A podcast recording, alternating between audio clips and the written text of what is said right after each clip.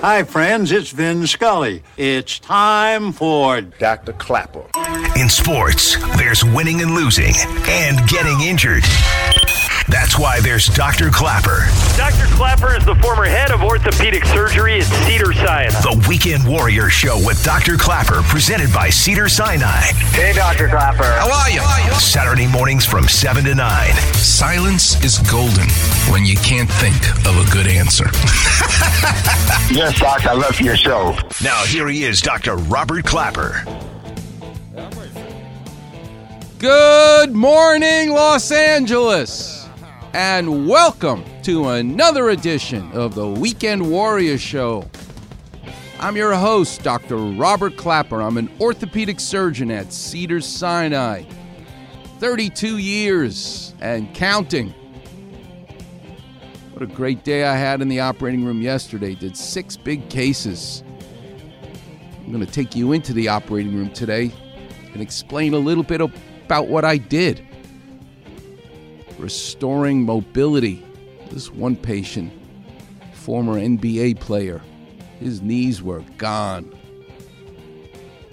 We call it a flexion contracture. He couldn't really straighten his knee all the way. It was bent at about thirty degrees, and that was it. He couldn't straighten it. Think about what that does to your lower back when you can't normally straighten your knee. And he couldn't bend it past about ninety degrees because the shape of the bone, because of bone spurs and the loss of cartilage, deformed his knee joint so badly. Well, then the muscles shrink and atrophy and don't work properly. The ligaments get stretched out and contract all at the same time.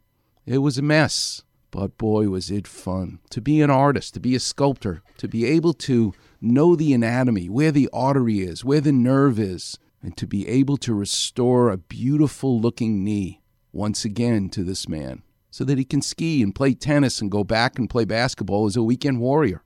I told the young students who were watching me, don't tell anybody that I get paid for this because I would do it for free.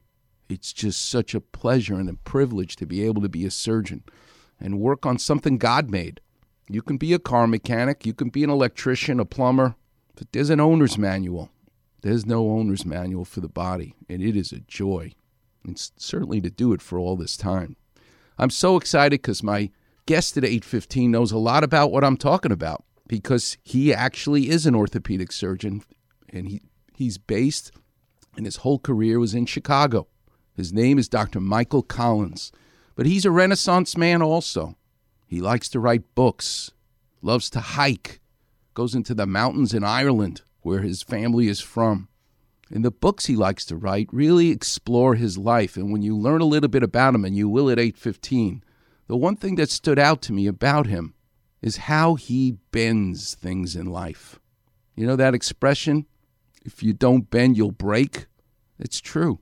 You need to be supple. You need to deal with the curveballs that come at you in life. And it made me think all week, bending, bending in life.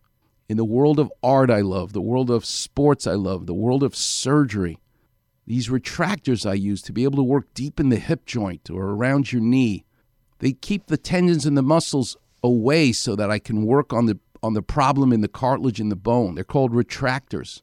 Well, Doctor Ranawat, my teacher, taught me you should bend one of these retractors so that the assistant who's holding the tool so you can work, that his or her hands are not blocking you from seeing what you want in the wound.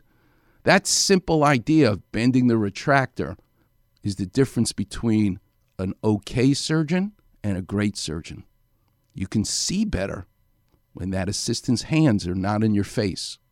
It's a metaphor for life. You want to enhance your life? You got to learn how to bend it.